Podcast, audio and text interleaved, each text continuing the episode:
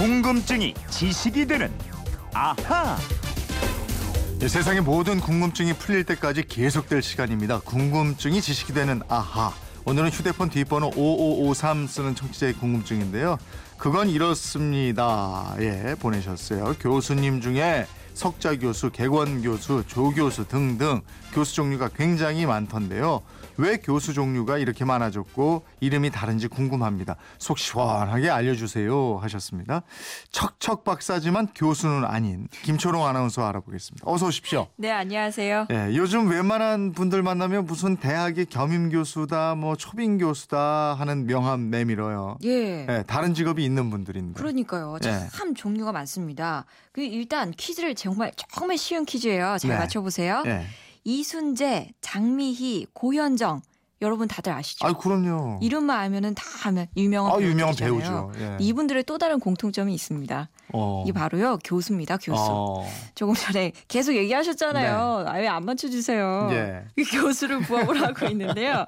직함이 다 달라요. 이순재 씨는 석자 교수, 음. 장미희 씨는 정 교수, 그리고 고현정 씨는 겸임 교수입니다. 어. 교수의 종류 진짜 많죠. 교수인데 다 달라요. 예. 앞에 붙는 게 그죠? 그쵸. 예, 전에는 뭐 정 교수, 부 교수 아니면 그 전에 거쳐야 되는 조 교수 이 정도만 알고 있었는데. 말이에요. 네네. 근데 사실 법적인 기준으로 보면요. 대학 교수의 종류 여섯 가지입니다. 음. 고등교육법에 따르면요. 교수는 정규직인 정교수, 이 여러분이 보통 말하는 교수예요. 그리고 부교수가 있고요. 조교수가 있습니다. 예.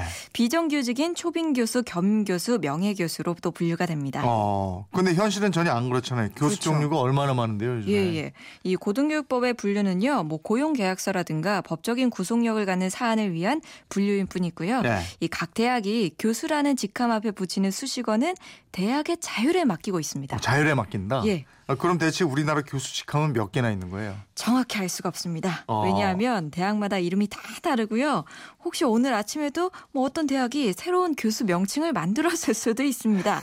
근데 전체적으로 보면요. 대략적으로 뭐 30가지에서 한 50가지 종류 이 정도 되지 않겠느냐 추정을 하겠습니다. 아, 30에서 50까지다. 예. 예? 많긴 많네요. 그렇죠.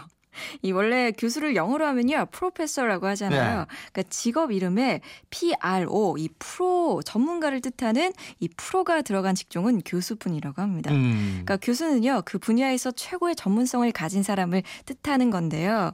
근데 우리나라에서는 그 근본 취지에 맞지 않게 이 교수 직함이 좀 유독 남발되는 측면이 있는 것 같습니다. 그러게 말이에요. 예. 근데 왜 이렇게 교수 종류가 크게 늘어나는 걸까요? 이게 몇 가지 이- 이유가 있는데요. 아까 교수 종류 설명 드릴 때 네. 정규직 하고 비정규직으로 나눠서 설명을 드렸습니다. 예. 이 정규직에는요, 정교수, 부교수, 조교수만 이 전임 교원으로 정규직이고요. 네. 또 교수 앞에 다른 명칭이 붙은 교수들 있죠. 초빙 교수, 겸임 교수, 객원 교수, 특임 교수, 기금 교수, 명예 교수 이런 분들은 다 비정규직입니다. 네. 이런 분들은 따라서 채용하고 해고 과정이 비교적 간단하게 되겠죠. 그 보수도 다 다르겠네요. 예, 심지어 네. 이 아예 보수를 받지 않고요. 이름만 딱 걸어 놓고 계신 분들도 계세요. 네. 그러니까 비용이 확실히 적게 들게 됩니다. 거기다가 또 대학 입장에서는 이런 비정규직 교수들을 채용하게 되면 전임 교원 교원 확보율을 높일 수가 있거든요. 음. 그러니까 전임 교원 확보율은 대학 평가의 또 중요한 잣대 가운데 하나가 되기 아. 때문에 중요합니다. 대학 입장에서는 뭐 그야말로 예. 꼭 먹고 알 먹고가 되는 거네요. 네, 그렇습니다. 또 그리고 대학들이 겸임 교수랑 초빙 교수를 위촉하는 분들이요. 되게 이름 있는 분들이에요. 유명한 연예인일 수도 있고요. 네. 뭐 정치인이나 CEO 출신 이런 분들이 교수로 있으면 학교 홍보에도 도움이 되고 또 장학금 유치할 때 뭐 어떤 정부나 기업 이런 데서 여러 가지 활용 가치를 또 보인다고 합니다. 그렇겠네요. 예를 들어서 뭐 연예인 누가 강의를 한다, 뭐 교수를 한다 이러면 학생들도 더 올 수가 있는 것이고. 그렇죠. 예.